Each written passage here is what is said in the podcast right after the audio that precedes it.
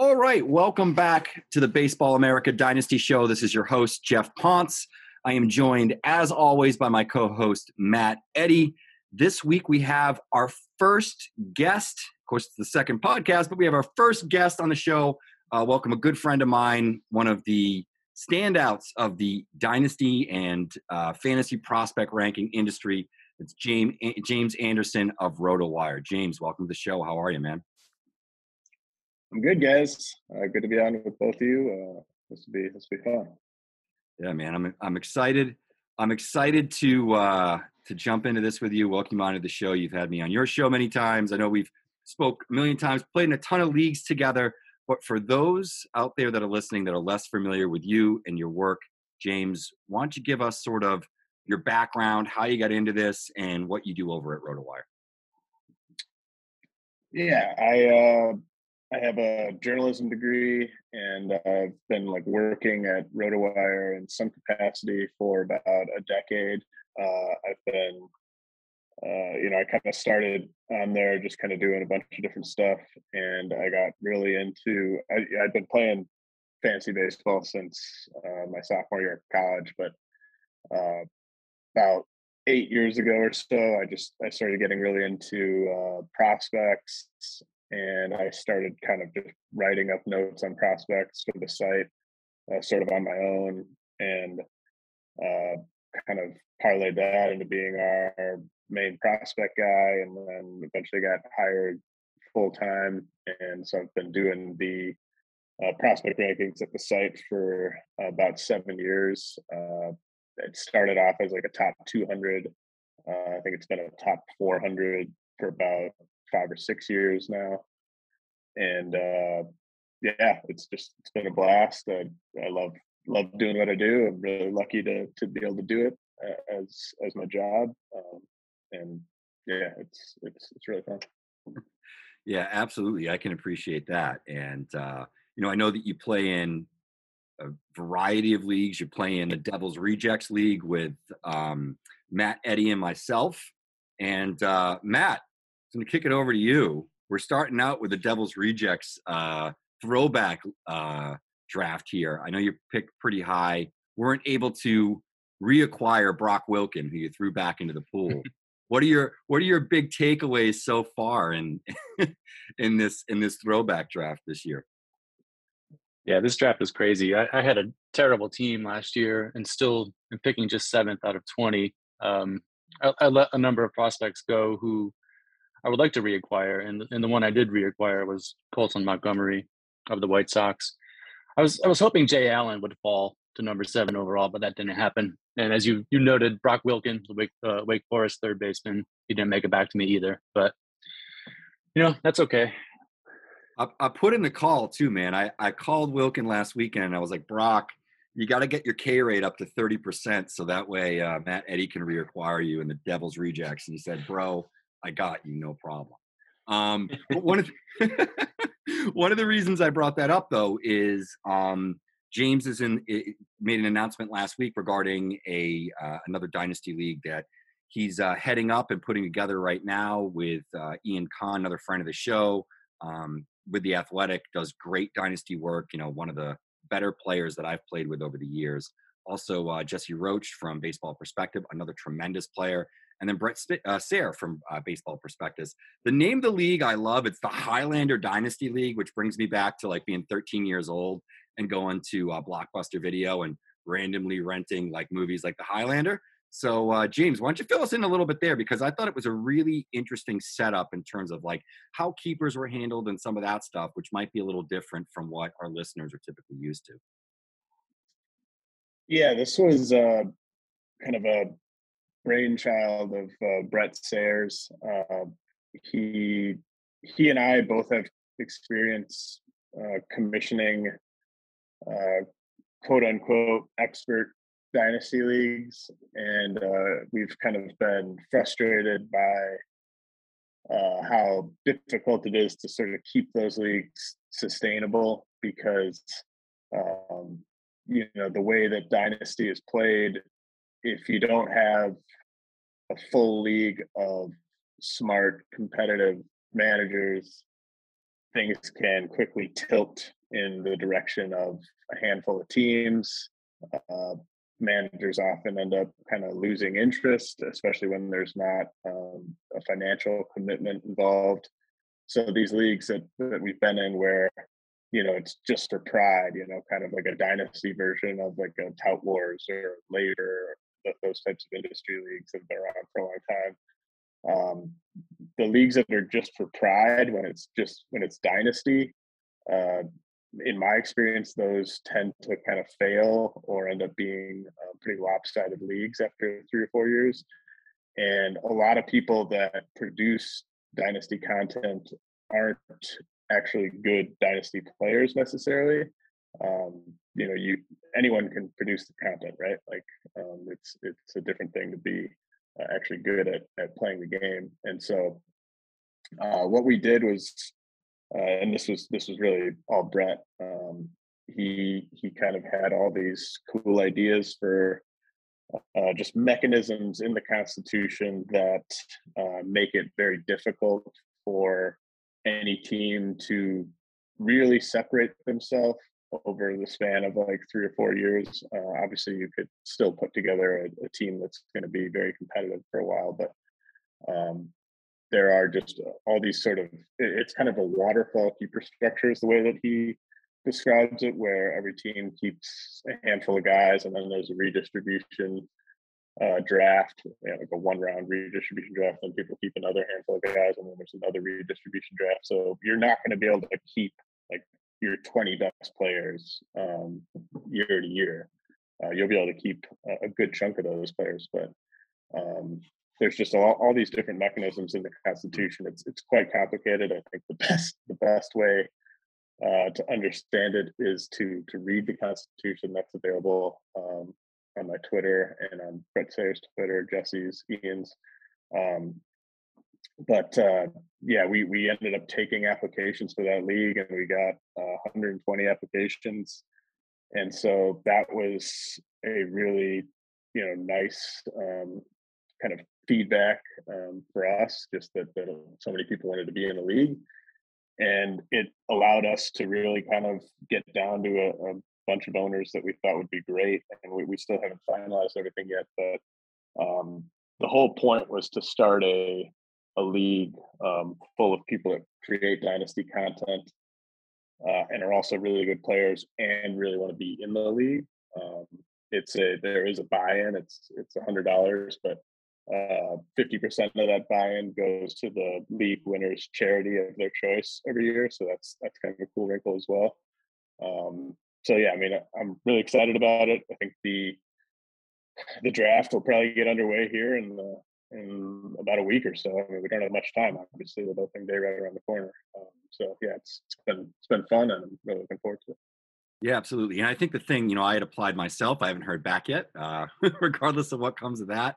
I'm really excited to sort of follow along. Um, simply because I thought that um, some of the stipulations that you mentioned were almost like franchise tags, but they were like different sort of silos for, we'll say, different players at different points in career, prospects, guys who get forced up, all that sort of stuff. And I thought that was a really interesting wrinkle because it almost made you make decisions the way a major league team would um, for an expansion draft or you know for the rule five and and some of those things that you had to sort of manage your roster and then look a few years down the road i want to take that and sort of jump into our next part of the discussion more of a general discussion between the three of us i just finished um, my first time doing a, a full dynasty rank i've done prospect ranks you know on the real baseball side and then of course on uh, the fantasy side for years now but I've never really put all of my rankings with MLB and all that sort of thing together. I know you've done that before. You have a lot of experience with it. Um, you know, Matt's certainly done it for, you know, his internal purposes for leagues and that sort of thing. But the question that I think I tackled at the beginning and then tried to work off of was like, what's the window that I'm focusing on here from a value perspective? Because when you look at Dynasty, and I did some open universe stuff, you could look at it from a two year window all the way out to like seven, eight years if you really wanted to.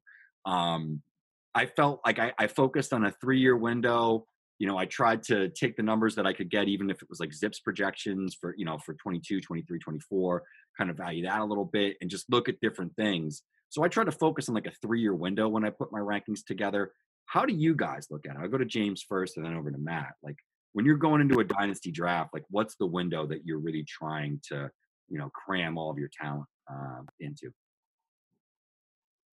Well, if I'm putting together a set of rankings, uh, I'm trying to uh, do the rankings as if it's for a, a healthy dynasty league that I expect to be around for more than three years. Uh, but I mean, I, the way that I rank like prospects, for instance, um, you know, open universe prospects, I don't I don't rank them, but if I did, I'm always going to put a major emphasis on how close they are to the majors, and I think that that that's going to translate in, into how confident you are in them um, being an everyday player or being a, a rotation pitcher. Um, so, I mean, I think proximity is always going to be stressed um, whenever I'm ranking prospects.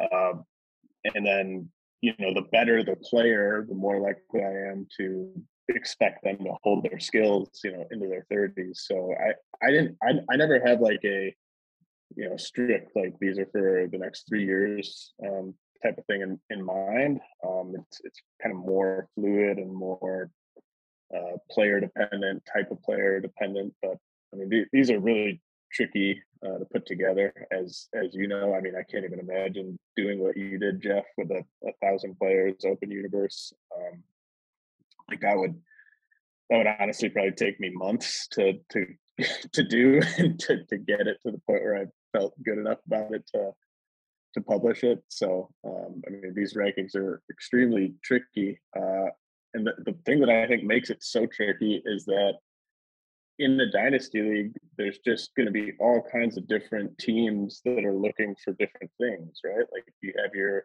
your win now teams that are going to trade any any teenage prospect. They're going to trade them for something that's going to help them win now. Um, mm and and you have your rebuilding teams where you know any 30 year old big leaguer who is still kind of in their prime or near their prime they're going to be trying to flip that guy for young talent. And then you have your teams that are kind of in the middle where you know maybe they're going to be able to contend the following year. And so they're trying to kind of get that that stable talent um, get the, their holes sort of filled on the position player side make sure that they have uh, the horses to make a run uh, the next year and stuff like that. So it's just it's tough because you're trying to cater these rankings mm. um, to a bunch of different teams with different strategies and competing interests. Yeah, agree there. And I think you know that's the thing when it comes to dynasty rankings, drafting a dynasty team is you you sort of gotta you gotta come up with a focus and how you're going to approach it ahead of time. You know, some of the stuff is always room dependent, but you know, like you said, you know, there's there's different ways to look at it. There's guys that go all in and they more or less build a redraft team and, you know, maybe backfill with prospects later on in the draft. There's others, and I always think about, you know, um, Tom Trudeau has kind of became like his is his go-to build. But like, you know, there was a period like 2017, 18, 19. I can remember doing a ton of drafts with Tom, and it was just, you know, he draft the top prospects and young players, like guys under 23 years old his first 15, 16 picks. And a lot of the time, because he's a great trader, it would work out. I don't think I can do that because I don't think that's that that plays to my strengths necessarily. Um, especially cons- considering I try to avoid carrying too many prospects because I can get very prospect huggy. So um, that said, Matt, you've been doing this for a long time. You have experience, you know, building different types of fantasy leagues and, and that sort of thing. I know you, you know, um, some of the stuff that you've done, like the Ottoneu leagues and that sort of thing, um, are a little bit um, more in depth in terms of some of the other factors you got to think about. So, that in mind, I wanted to sort of kick it over to you. And how do you look at that window when when you're at the draft table and you're putting together your rankings and values?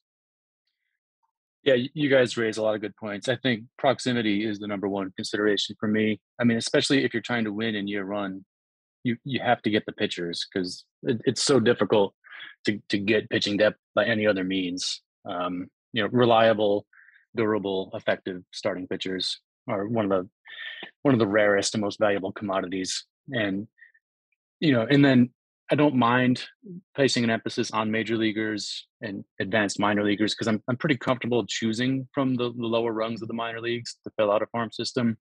So I, you know, in terms of in terms of a startup draft, I'm always kind of prioritizing the value over the next three years. You know, and, be, and before we continue, we should promote that it's the BA Dynasty 1000 is is Geoff's um, one 1100 player deep ranking of dynasty players, including open universe players. yes, and uh, James, it did take me over a month to put that together. uh, yeah, I mean that's oh man, that's crazy, man. And, and it was the kind of thing where even the last minute, and even now, I'm looking at it, and like, of course, we put it out, and you know, hours later, the CBA gets ratified, and all these moves have happened over the last week. So I've been updating organizations for everybody. But the tricky thing is like now I have a list of like 20 guys that I want to re-rank based on all these situational things that have happened over the last week, you know. Not anything substantial, but it's like, oh man, it's it's gonna be a bear to maintain, but uh the same uh, worth it. It's worth it. I don't I could jump in at night and just change it. So it's like it's not a big deal. But uh yeah, you know, it's one of those things that like you said, it's uh it's it's a process. But um, I guess that kind of leads me to my next question. I didn't put this on the on the slot, but is there a, is there an age group or or sort of like range where you're like I'm out? Like is it is it 32? Is it 33? Is it 34? I found myself more and more recently being less scared off of guys that could retire in two or three years because sometimes especially in leagues where there's a keeper element to it it's an easy cut, right? Like if you're like, all right, this guy is, you know, like Nelson Cruz in two years isn't going to be playing baseball any longer. He's a much easier cut, you know, than somebody who's whatever, you know, 31 or 32 coming off of bad year. It's like, all right, it's it's or even a, a young prospect. Like it's easy to make that decision and just be like, all right, well, he's not playing any longer. Like I feel like there's some value in that. I learned that from the TDBCs that I did with prospects live, frankly. Um, but is that is that is, is that something like is there a point in the drafts where you feel like there's some value for older players? It's like, you know, after pick whatever 160, 170, 200, 250. Is there a breaking point on certain guys, James? Uh I generally just try to have like there be kind of a theme to my roster. And you know, you mentioned Devil's Rejects that we're both in uh, like Eno and I on our team have Justin Verlander, uh, Charlie Morton.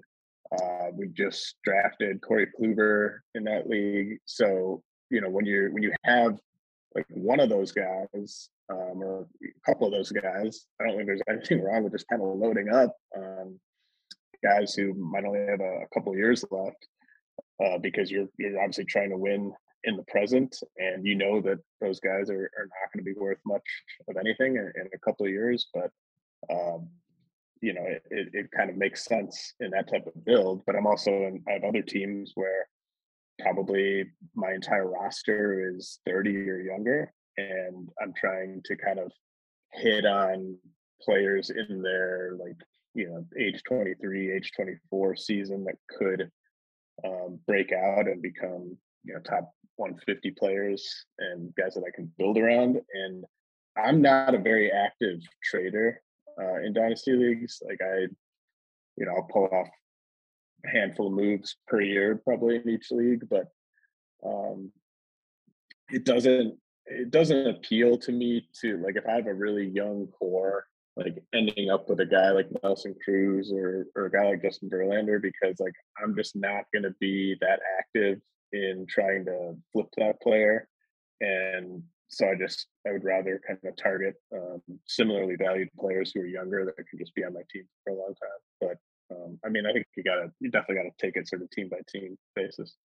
Yeah, and I think that's that's a big part of it. You know, obviously, is you know if you're if you're skewing really young, you're taking Julio and Bobby Witt and you know uh, young prospects, guys that are just on the cusp of the major leagues. Um, you know, with your early picks in a startup dynasty league, then yeah, it probably doesn't make sense. But you know, if you're if you're skewing more toward late twenties, early thirties, then yeah, I mean, it comes to a point where it's like that guy's going to help me win this year and next year, and you know, there's obviously tremendous value in that. Also buys you a couple years if you have a if you have a minor leagues to to backfill, stash a guy you hold on to that you feel can be you know a potential contributor, especially when a guy's utility, right? Like there's there's some value and flexibility to that. Um, the next question I wanted to jump into here, and I feel like I have, I'll go last, but I have like a very two very specific types of players that I've gravitated toward over the last couple of years, particularly on the hitting side. Um, but I'm interested as to like, are there types of players like a power and speed guy, a hit tool guy? Are there types of players that you gravitate toward? I'll go over to Matt first on this one. Um, just in terms of, you know, I find myself, not that it's all your teams, but like when I take a step back, it feels like I definitely gravitate toward prospects that are like this or hitters that young hitters that are like this because I feel that they can develop into this. Yeah, I've I've been burned so many times by the the power speed players that I I tend to avoid them if possible and emphasize more um, plate discipline metrics um, with with power, you know, power production or power indicators. Uh, so I, you know, and I prefer middle of the field players, especially when they're younger, because they can fan out to the corners. Um, so yeah, I would, I, I definitely gravitate more toward plate discipline, hitting ability with power potential and projection. Which makes a lot of sense. James, is there a type that you, I mean, find yourself going after?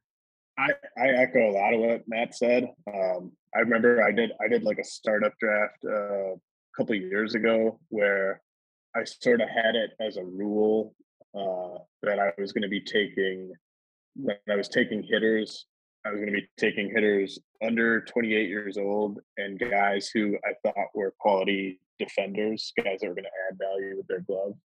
Um, to try to buy them um, that developmental time and buy them those plate appearances. And you know, like I like I gravitate towards like Brayan Rocchio types. Um, like I'm I'm sort of almost trying to find like the next, you know, the next Mookie Betts, the next Ozzie Albies, the next Bo Bichette, like those sort of you know, six foot, five eleven, up the middle. Uh, really, really good hit tool. A little bit of power, a little bit of speed. Uh, maybe can grow into to power that might not be present at the time that you're drafting them. Um, those are those are the types of guys that I I tend to end up with with a lot of. Uh, you know the the guys that are going to strike out a lot. Um, it's not like I'm not going to pick those guys up if I see a guy um, breaking out, you know, in, in the lower levels or something like that, or even like, you know, a Joey Wiemer type, you know, I'm not going to be like, oh, I'm not going to pick him up because he strikes out a lot, but I'm not going to prioritize that type of player early in the draft. Yeah, and I know that we had had some conversations offline about this, talking about Austin Martin in particular. I think last week we had talked a little bit about Luis Matos, um, kind of similarly in the sense that it's like those advanced hit tools, those guys that have advanced approach like Martin has. And it's kind of like the last piece to the puzzle is adding, we'll say even like average 50 pop, where it's like with all these other supporting skills and the fact that you know Martin might be a shortstop, probably probably a, a center fielder, maybe a third baseman, maybe he's a utility guy, but he's going to play like a valuable position. Like he's he's not a left field only first base guy that's going to get pushed to DH and then you have to worry about how he fits in the puzzle. I thought that was, you know, really um, pointed that the point that you made there that it's like there is value in guys that fit into a defensive role because they got to get into the lineup every day, and defensive value buys you opportunity even when you're struggling, you know, and that's so big for young players that come up. I mean, we have to think about you know the number of great superstars, future MVPs in the history of the game, not even just recently, not even the cliche Mike Trout struggle when he first came up. Dustin Pedroia struggled for a month when he first came up, and people wanted Alex Cora to play. And then, you know, by the end of that season, he was rookie of the year, then an MVP the following year. And I mean, that's just, you know, an example from 15 years ago. And there's been a numerous guys like that since. So I think that, you know, that that is a really great point because you, you need guys that are going to be able to get in the lineup. There's real baseball elements to this that do matter following along on that stuff is true. And and I agree. I feel like the guys that I've gravitated toward more recently, it's less the power guys, it's less the speed guys. It's more like what's the hit tool like? Do they chase? Do they make a high rate of contact? Um, and is there some power projection there? Like Xavier Edwards is a you know really good hit tool guy. He's got speed, probably going to be a fine second baseman every day, but there's little chance that he's going to develop enough power for him to really hit for impact. And I think that like that's the extreme end of the scale. But there's a lot of other guys that sort of fall into that window. Um, or Robert Hassell is a really good example of a guy that you know has all the other elements. He has some defensive value, but in a few years, as that power starts to develop, he can take that next step. And as you said, I think those are the guys that ultimately develop into superstars. So um, good, good, good points there. You know, absolutely. There's another consideration in that um, shortstop, second base, center field tend to be young man positions in the major leagues, as successful teams will push older players to corners. So you mm-hmm. definitely that defensive value does equate there too. Yeah, and that's that's one of those things that I don't think we probably even bring up. I don't even think I necessarily consider that, but it's true. As guys age, they move to those corner positions. They might have you know weightier contracts. They might be veterans and leaders on those teams, so they're not going away. They're not getting DFA'd. They're probably too good for that. But there's areas where you know defensively they've slowed down and they can move. That's kind of what's happening with Mike Trout now, right? With I was just going to say we have, we have center. We have the example in Anaheim with Marsh and Trout. Yes. you know, and no one's no one's going to say that uh, Brandon Marsh is uh, the better offensive player. Obviously, no questions there. Um, next one I wanted to sort of bring up. I'll go to James first on this one. There's a sea of prospects and veterans out there. How do you equate the value of prospects among veterans? I felt like that was the trickiest thing, even more so than like the open universe stuff. It's easy to kind of like it's easy for me to weigh like Dylan Crews when I watch him versus an A ball you know, right fielder or center fielder because it's like, all right, like I think Crews could do that, probably do it another level above. Where, you know, when you're talking about a really exciting, prodigious hitter at 19 years old versus, you know, a 27 or 28 year old vet, um, that maybe has some some signs of, you know, he's going to be on the downswing in the next couple of years. Like, how do you weigh that? Um, what are the things that you're looking at? And you know, is it an innate gut thing, or are there certain metrics or stuff that you're looking at and trying to weigh the two? You know, I I love ranking prospects. Um, like updating my top 400 prospect rankings is my favorite part of my job. Uh, doing the dynasty rankings is honestly probably my least favorite part of my job uh, for this exact reason. And I've I a couple of years ago I sort of instituted a rule on my prospect rankings where uh, guys who sign as international free agents who are over the age of 24 are not eligible for my prospect rankings because I just am not going to rank say, a Suzuki next to a bunch of prospects who I just think it's apples to oranges. Um, now with the dynasty rankings, it's you know a lot of it is just kind of put yourself in the shoes of the contending team and the rebuilding team and think about, you know, if I'm trading like Nick Castellanos and I'm looking for a prospect, you know, who's the prospect? Like what range of prospect am I willing to accept um, for that veteran hitter? And then hopefully you can maybe kind of slot those guys in like kind of amongst each other, sort of like a cluster of veterans that you would trade for uh, a grouping of prospects. Um, I mean, that's really kind of the, the best way you can do it. It's just, it's so imperfect. And uh, during like early years of the pandemic, uh, I did a set of uh, rankings for rebuilding teams and for contending teams. And I thought that that was a lot easier to kind of put together. Um, if you just did a set of dynasty rankings um, from the view of a team that's trying to win over the next year or two, and then you just did a set of dynasty rankings from a team that's trying to contend in like three years. Um, those are a lot easier to put together because there's sort of a, a theme and a, and a common uh, set of values that you're looking for. Uh, but just doing those general dynasty rankings, I mean, it's just it's so tough, and you know you're never going to be sort of happy with the, the finished product. Like you know, I could go in and do do a set of rankings and then look at it 24 hours later and want to change a bunch of stuff you know it's just it's it's never going to feel uh, complete or, or perfect and you know it just kind of is what it is. That's my favorite part about doing the dynasty rankings is looking at it like 24 or 48 hours after I like really felt really good about something and I reviewed it 12 times and then shot it over to like, you know, whoever my trusted circle and then go back to it two days later and be like, what the heck was I thinking here? Like, why is why is this guy here? He needs to move down like 50 or 60 spots. Um, I looked at it yesterday and I was like, why? Like, I was looking at my rankings and I was like, why is Andrew McCutchen inside the top 500? Like, what was?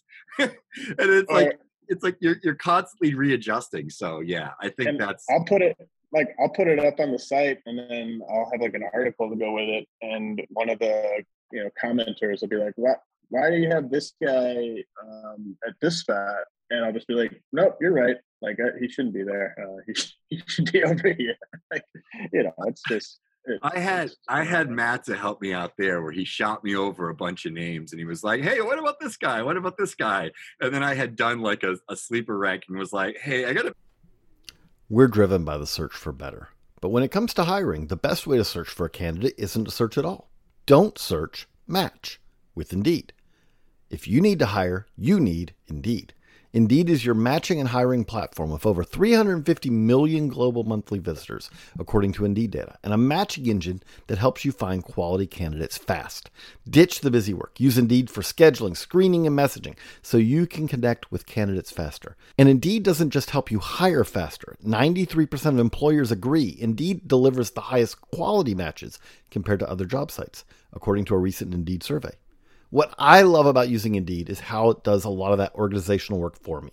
I can sort through candidates, I can respond to them, I can schedule interviews all through Indeed. Leveraging over 140 million qualifications and preferences every day, Indeed's matching engine is constantly learning from your preferences. So the more you use Indeed, the better it gets. Join more than 3.5 million businesses, including Baseball America, that use Indeed to hire great talent fast. And listeners of the show will get a $75 sponsored job credit to get your jobs more visibility at Indeed.com slash BaseballAmerica. Just go to Indeed.com slash BaseballAmerica right now and support our show by saying that you heard about Indeed on this podcast. That's Indeed.com slash BaseballAmerica. Terms and conditions apply. Need to hire? You need Indeed. Wilson, you sent the game-winning email at the buzzer, avoiding a 4:55 meeting on everyone's calendar. How did you do it? I got a huge assist from Grammarly, an AI writing partner that helped me make my point. And it works everywhere I write. Summarizing a doc only took one click. When everyone uses Grammarly, everything just makes sense. Go to grammarly.com slash podcast to download it for free. That's grammarly.com slash podcast. Easier said, done. make sure that these guys are ranked, you know, aggressively um, within my rankings if I'm going to hype them up. So I adjusted some of those ranks before it went live too. So I, I totally get that.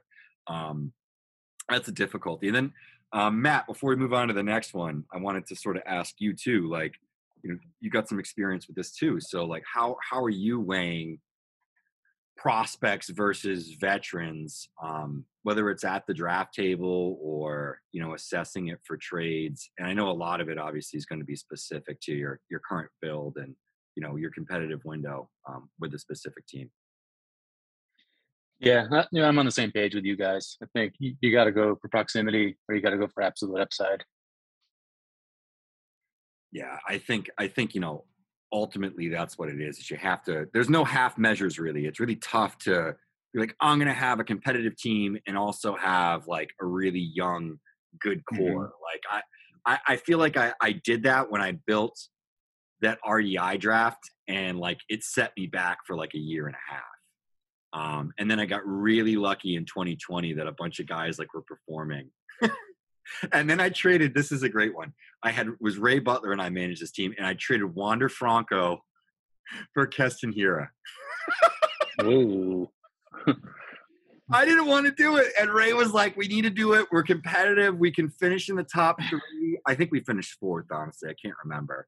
Um, but but we made that trade, and like a year later, I was like, thank God that that league well, collapsed because otherwise, like I would have, I would have had to own that, and that's not fun.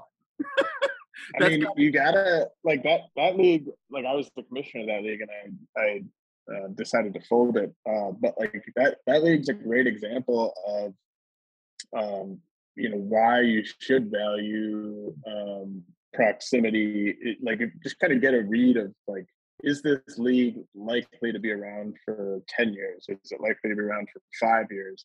Because Tom Trudeau did that all prospect strategy in that league mm-hmm. and it folded before he was even close to like, you know, putting it all together, right? So he basically wasted three years on that strategy and never got to see it out. Um, you know, I think obviously you would re- you certainly would regret that Franco Hiura trade long term, but you know maybe Ray was right in the idea of you know let's get this this guy who could help us right now. Um, yep. You know, you, maybe the evaluation on Hiura was wrong, but maybe the idea, um, the process was was solid. Yeah, and I think it was who was available and all that too. So there was an element of that there. But yeah, and I think on the opposite side, I, I swear I think it was Ian Kahn that I had spoke with a year ago, where he was talking about some big money dynasty league that him and Bret entered, and there was like a substantial buy-in, and everybody tried to get a rebuilding team, and his approach to it was like we had all these prospects that were just falling down the board and guys that you know potentially could have contributed within a year or so for his team and he's like, Do you think it's like that's the approach? And and it honestly seems like sometimes, you know, that's one of those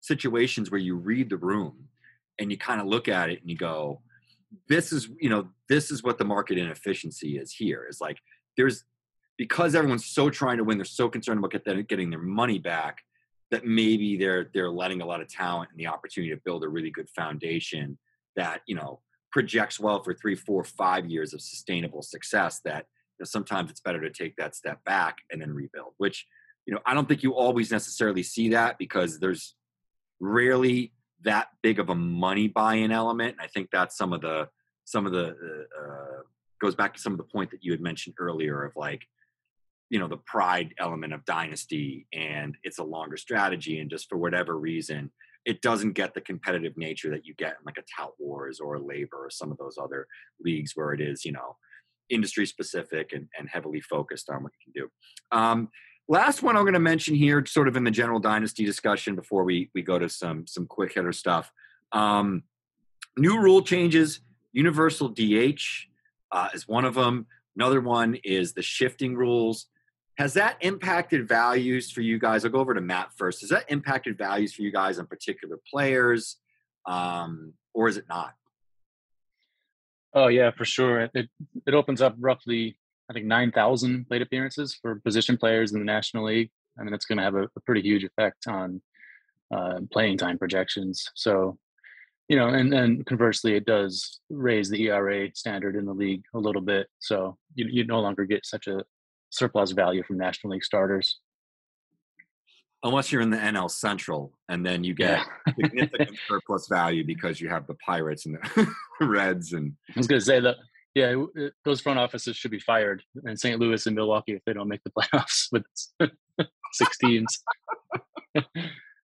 oh, I think I hear that every single year from the Cardinals fans. Uh, Matt Thompson in particular.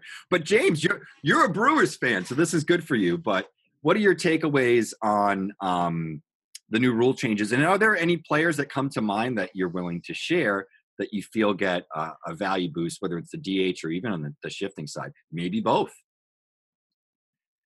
You know the the shifting element. Uh, I haven't really factored that in yet, uh, just because I I just want to see how it sort of evolves. Like I don't think we can really know um, with any kind of certainty uh, how much it's going to help or hurt uh, the value of players until it's actually implemented. Um, obviously, I think you know Matt nailed it with uh, slight downgrade to NL starting pitchers across the board.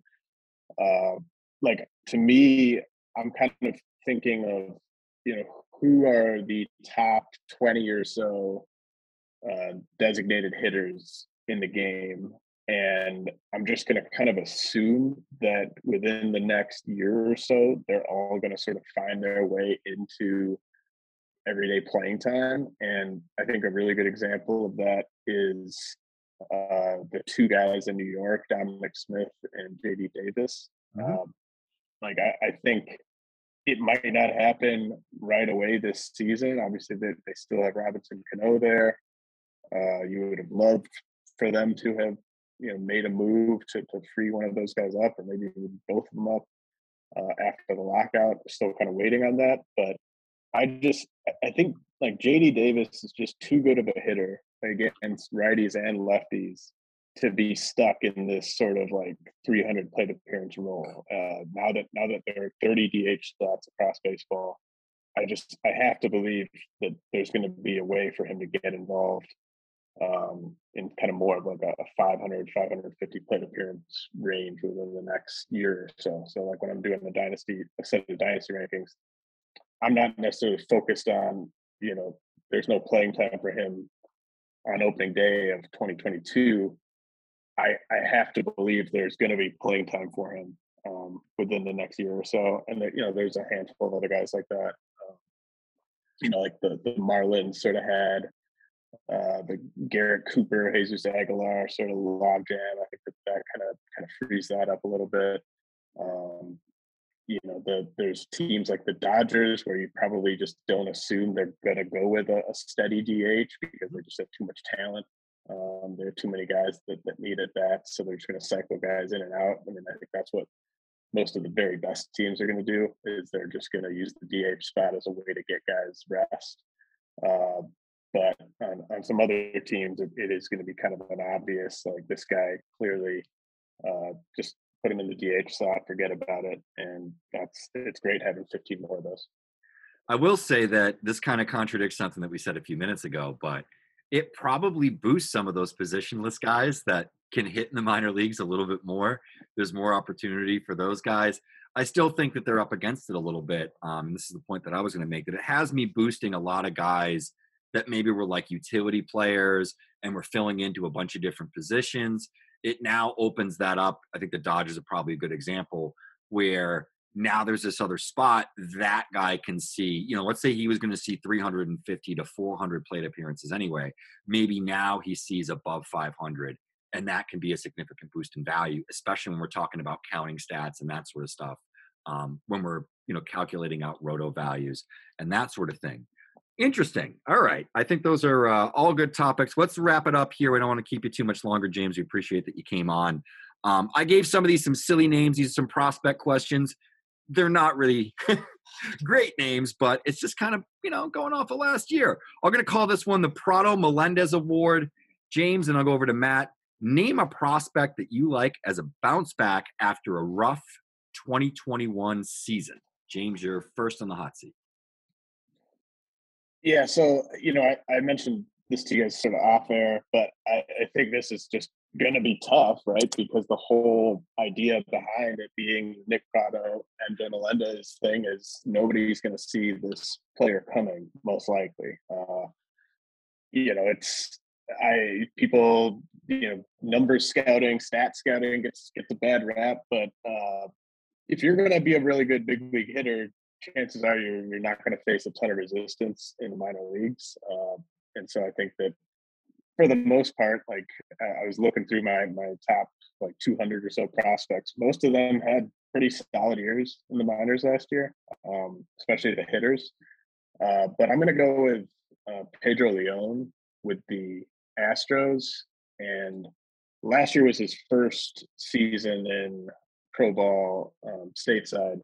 So you know, having a, a bounce back year um, just from his one year uh, maybe doesn't quite um, fit the spirit of this question, but uh, I just think he's going to be better this year at AAA than a lot of people expect he will be. Uh, there was just a lot kind of going on uh, context-wise with him last year. Uh, you know, he he obviously had a ton of rust to knock off, having not played in uh, competitive games for multiple years before last season. He gets sent to Double A, where the, the pitching is is pretty solid. Um, had a really really rough uh, first like six weeks or so. Uh, then he really started hitting his stride. Um, had a had a really nice uh, six seven weeks. Then he suffered an injury. Uh, was bad at AAA. Was um, mediocre in the Arizona Fall League. I mean, he took his walks. I think he had like a 360 OBP there, but in general, I don't think he impressed many people in the Arizona Fall League. But um, I'm I'm still a believer in Pedro Leon uh, being a, an everyday player um, for the Astros. I think his his swing, um, his pull side power is just a perfect fit in Houston. I think he can kind of uh, follow that Altuve Bregman path as a guy that, that gets more out of his power with the Astros than he would in another organization. And then he's he's a he's a good runner. Um, he can play multiple positions, so uh, I think there's there's still a lot to like there. Even though I know a lot of scouts, a lot of people that, that rank for for dynasty are down on him right now. Yeah, and I think you know everything that you said is is true. Um, he started really rough, um, came on over yeah, like you, know just about two months, then suffered an injury. I think the other thing too, um, you know, you mentioned the time off, the rust there, um, the somewhat aggressive assignment, and the expectations. He also played, you know, two difficult positions. He was splitting time between shortstop and center field, um, you know, and all the elements that go along with that. Uh, so yeah, it's it's kind of interesting as to you know um, how he shakes out. He didn't look good for me in AFL. Uh, he was passive at times. He missed on a lot of stuff in zone, but it's a long season. He was coming off of an injury, so that's a good one. Yeah, I don't I don't think there's anything wrong with that one at all. Um, Matt, I'm going to go over to you. Do you have yeah. a breakout? Yeah, I like that pick by James. I um I focused my search on uh, on upper level guys. Um, I identified a couple of AAA center fielders who I think have more upside to reach. Um, Cristian Pache with Oakland now, I think free of the expectations, you know, that he had with the Braves, and getting a new, getting some new voices, change of scenery. I think he's a good, a good bet to realize more of his potential. And um, Leody Taveras of the Rangers, just the plate discipline, plate discipline metrics are strong. He started to show a little bit late in the year last year. Those would be two guys I would be expecting more from. Yeah, I like both of those um, for sure. And Leody was kind of funny. It was like you completely write the guy off after it felt like he was overranked for years, and now he's going to pop back up and you know remind you that hey, there's talent here. I could be something, and there's opportunity there too. So uh, I'm we interested hope. there. yeah, right. Um, the one that I'm going to throw out there is uh, JJ Bleday had a terrible season last year. Um, you know, I don't think that there's any way to sort of justify it uh, in any way, shape, or form. But I will say, you know, dig into some of the underlying metrics, um, the plate discipline, the contact, some of that stuff wasn't so bad. You know, what I saw in the AFL um, for a week, he hit for power. He showed it in batting practice. You know, I know that there was some stuff, some adjustments that he made with, you know, timing and stuff in the swing. Um, I know the other thing is he never drives the ball like up the middle of the field, which I know a couple of scouts had brought to me, uh, brought up to me in conversations we were watching him. One of the funny ones was we were saying that he goes like it, it wasn't like pole to pole power; it was like pole and pole power. Like he either goes like tight tight pull side or he goes like tight up opposite field. You hmm. know? like nothing in the middle of the field, which is kind of strange. You know, um, it's almost as if he's either behind or a little bit ahead. Um, but I think a lot of it was timing. I wonder how much of it was Pensacola. I think people got to keep this in mind. Um, that's a ballpark that is in the middle of the ocean. It is surrounded by water on three sides. From what I've heard from guys that have played there, a couple of hitters that were there this year within the Marlins organization, and some pitchers that I've spoke with over the last month or two, that there is some fluky stuff with wind patterns on uh, any mm-hmm. given day. So you know, if if it's the kind of thing where it's consistently blowing in from from uh, from right field, you know, a pull side power guy like Bleday could potentially knock down some of those drives. So I know Royce Lewis was another guy that struggled tremendously when he was in Pen- Pensacola, went to the AFL and was similar to JJ Bleday, where he had this great season. Let's hope that Bleday doesn't have the same injury uh, uh, luck that Lewis had following that breakout at the AFL, but he's a guy that still has defensive value. I think the Marlins need a guy like this. Um, and has some proximity. He spent a full season in Double A. Um, the Marlins are kind of on the precipice of being competitive. There's some competitive elements, elements, but they certainly need, um, you know, more strength in that lineup, more power, um, and somebody that could develop into an everyday guy. You know, even if it's just a 50 corner outfielder, I think there's some value in that. So, based on where he's sort of dropped down to, I feel like Bleday could bounce back a little bit. I like your point about uh, Pensacola. Um, I I saw a game there in uh, 2017 uh, when the Reds um, were calling Pensacola home, and it was uh, Nick Senzel versus Mike Soroka that day. So it was, a, it was a fun game to be at. But um, I mean, it's a, it's an absolutely beautiful park uh, with the ocean in the background there. But I mean, yeah, I think it's it's very um, wise to kind of point that out with regards to both Bleday and and with Lewis. I asked I asked Marlins people about it. I asked a couple of other um, coaches about it um, that were with the organization, and I, they kind of poo-pooed it. I don't think anybody necessarily wanted to address it, but I honestly would be just interested to see if there's if there's like power alleys there. If you know, I know Burdick didn't have a bad season there, but it's like, hey, if you hit the ball to you know left center, you'll get the you'll get the, the, the carry there. But if you're hitting the ball to right center, then you're definitely not. You know, the the wind comes in off of whatever. This some of those those elemental things I think are are always stuff that gets overlooked um, with certain parks and things like that. I know it was like with with Julio and like Arkansas. Um, you know, it's a really bad park for like right-handed power. Um, I know people bring up his home run totals, and I always kind of wonder like how much of a of, uh, of a factor was that into some of those numbers.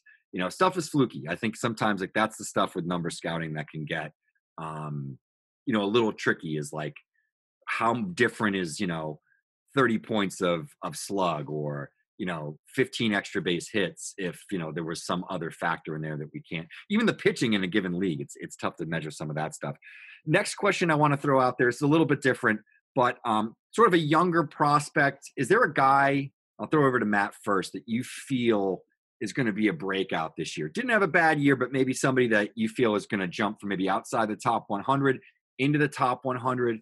Somebody that's maybe off the radar entirely that drops that jumps into the top 250. Could even be someone at the back of a top 100 that you think could drop, um, jump into a top 50. So Matt, I'll send that one over to you. Um, who's your breakout for for 2022? I'm really intrigued by what James Triantos can do, hmm. uh, the Cubs shortstop.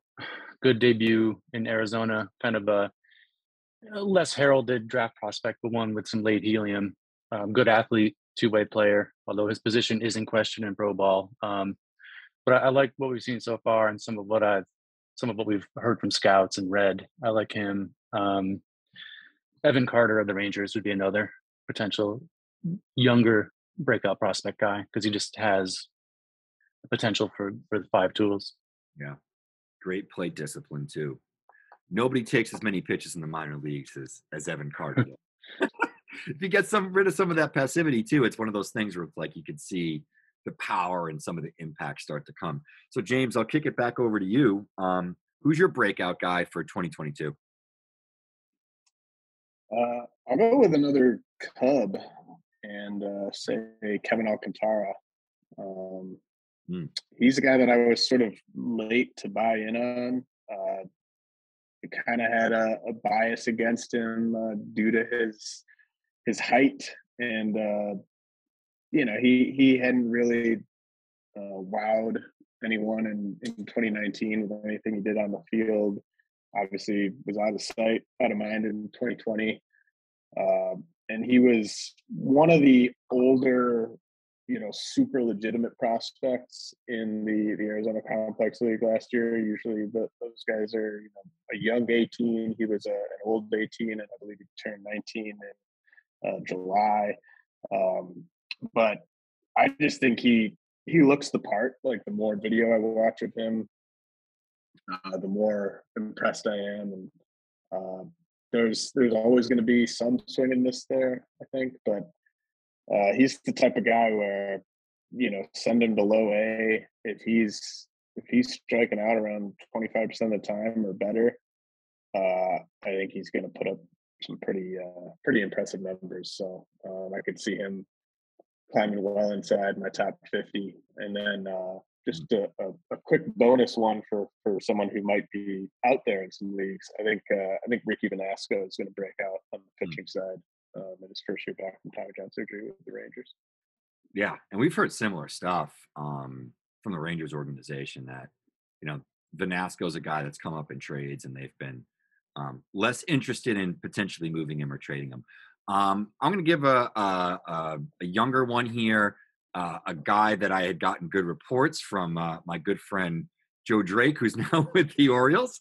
Um, but Kala'i uh, Rosario, who was uh, Twins 2020 um, fifth round draft pick uh, out of uh, high school in, in, in Hawaii, actually, and he had a really interesting year. The numbers weren't bad um, on the uh, in the FCL. 277, 341, 452. Um, strikes out a little bit. There's definitely some swing and miss, but it's not the kind of thing that I think is going to kill his game. He's got some. He's got plus raw power. The underlying metrics on his power numbers are really good. Um, and if we remember, a lot of those those uh, uh FCL parks and and um, you know just uh, spring training parks are typically not great for power outside of Dunedin. Um, so I think that you know that sort of plays into this too. That I think you know had he been in a better hitting park, the numbers might have been even better. Um, there's definitely some swing and miss there, but it's not. It's kind of on the line of being passable. He's just he's fringe average. He's just below average. He rarely chases. He makes good decisions on the pitches he does go after. Um, not great to see anybody uh, striking out at 30% on the complex. Um, but I do think some of that stuff, you know, the fact that he was so young, this was his first case or his first um, taste of uh, uh, professional baseball because he was a 2020 draft pick. So I'm willing to throw some of that stuff out there. Other one I'm going to throw out there too is uh, one of my favorite players in the draft last year from the college side of things. That's Ryan Bliss, who was uh, undersized shortstop from Auburn. Um, yeah it's like my second time. Bring, I swear to God, I'm not like a, a, Red Sox homer. It's the second time bringing up Dustin Pedroia.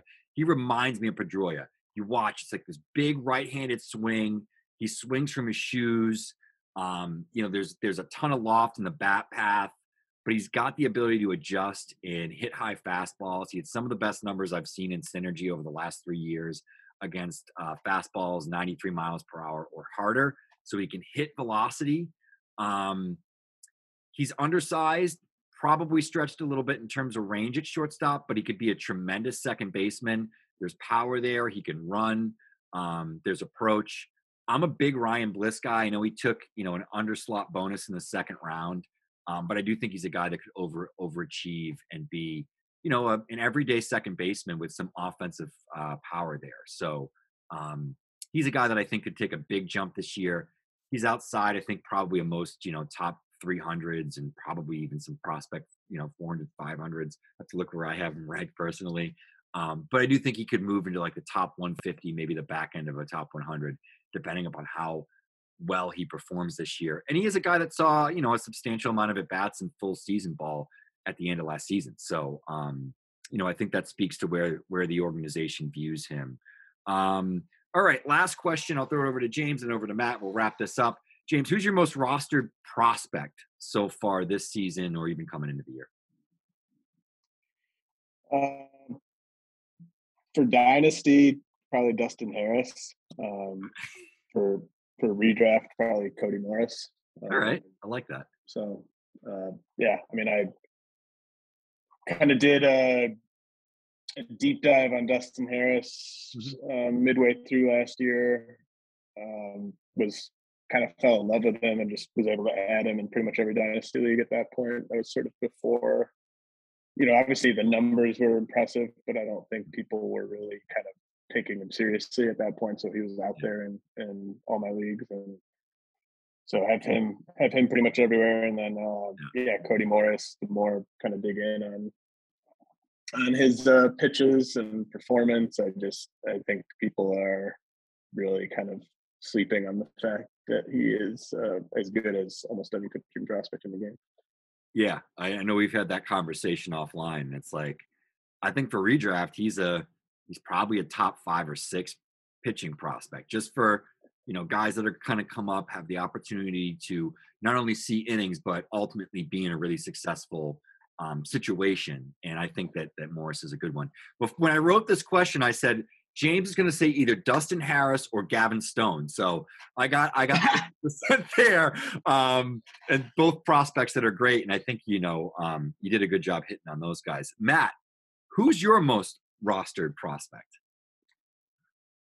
I have a lot of shares of of Triantos, Jeremy Pena, Peyton Burdick, Vinny Pasquantino, guys like that. But you can't really get discounts on those guys in startups. I think where I go in that format is um, with a couple of DSL shortstops. Yep. Carlos Jorge of the Reds, uh, very dynamic left-handed hitter with speed, chance for near average power, uh, and Christian Santana of the Tigers, who has already shown very, very encouraging power output and has a manageable strikeout rate, and is definitely going to be um, a player who could rise up boards this year.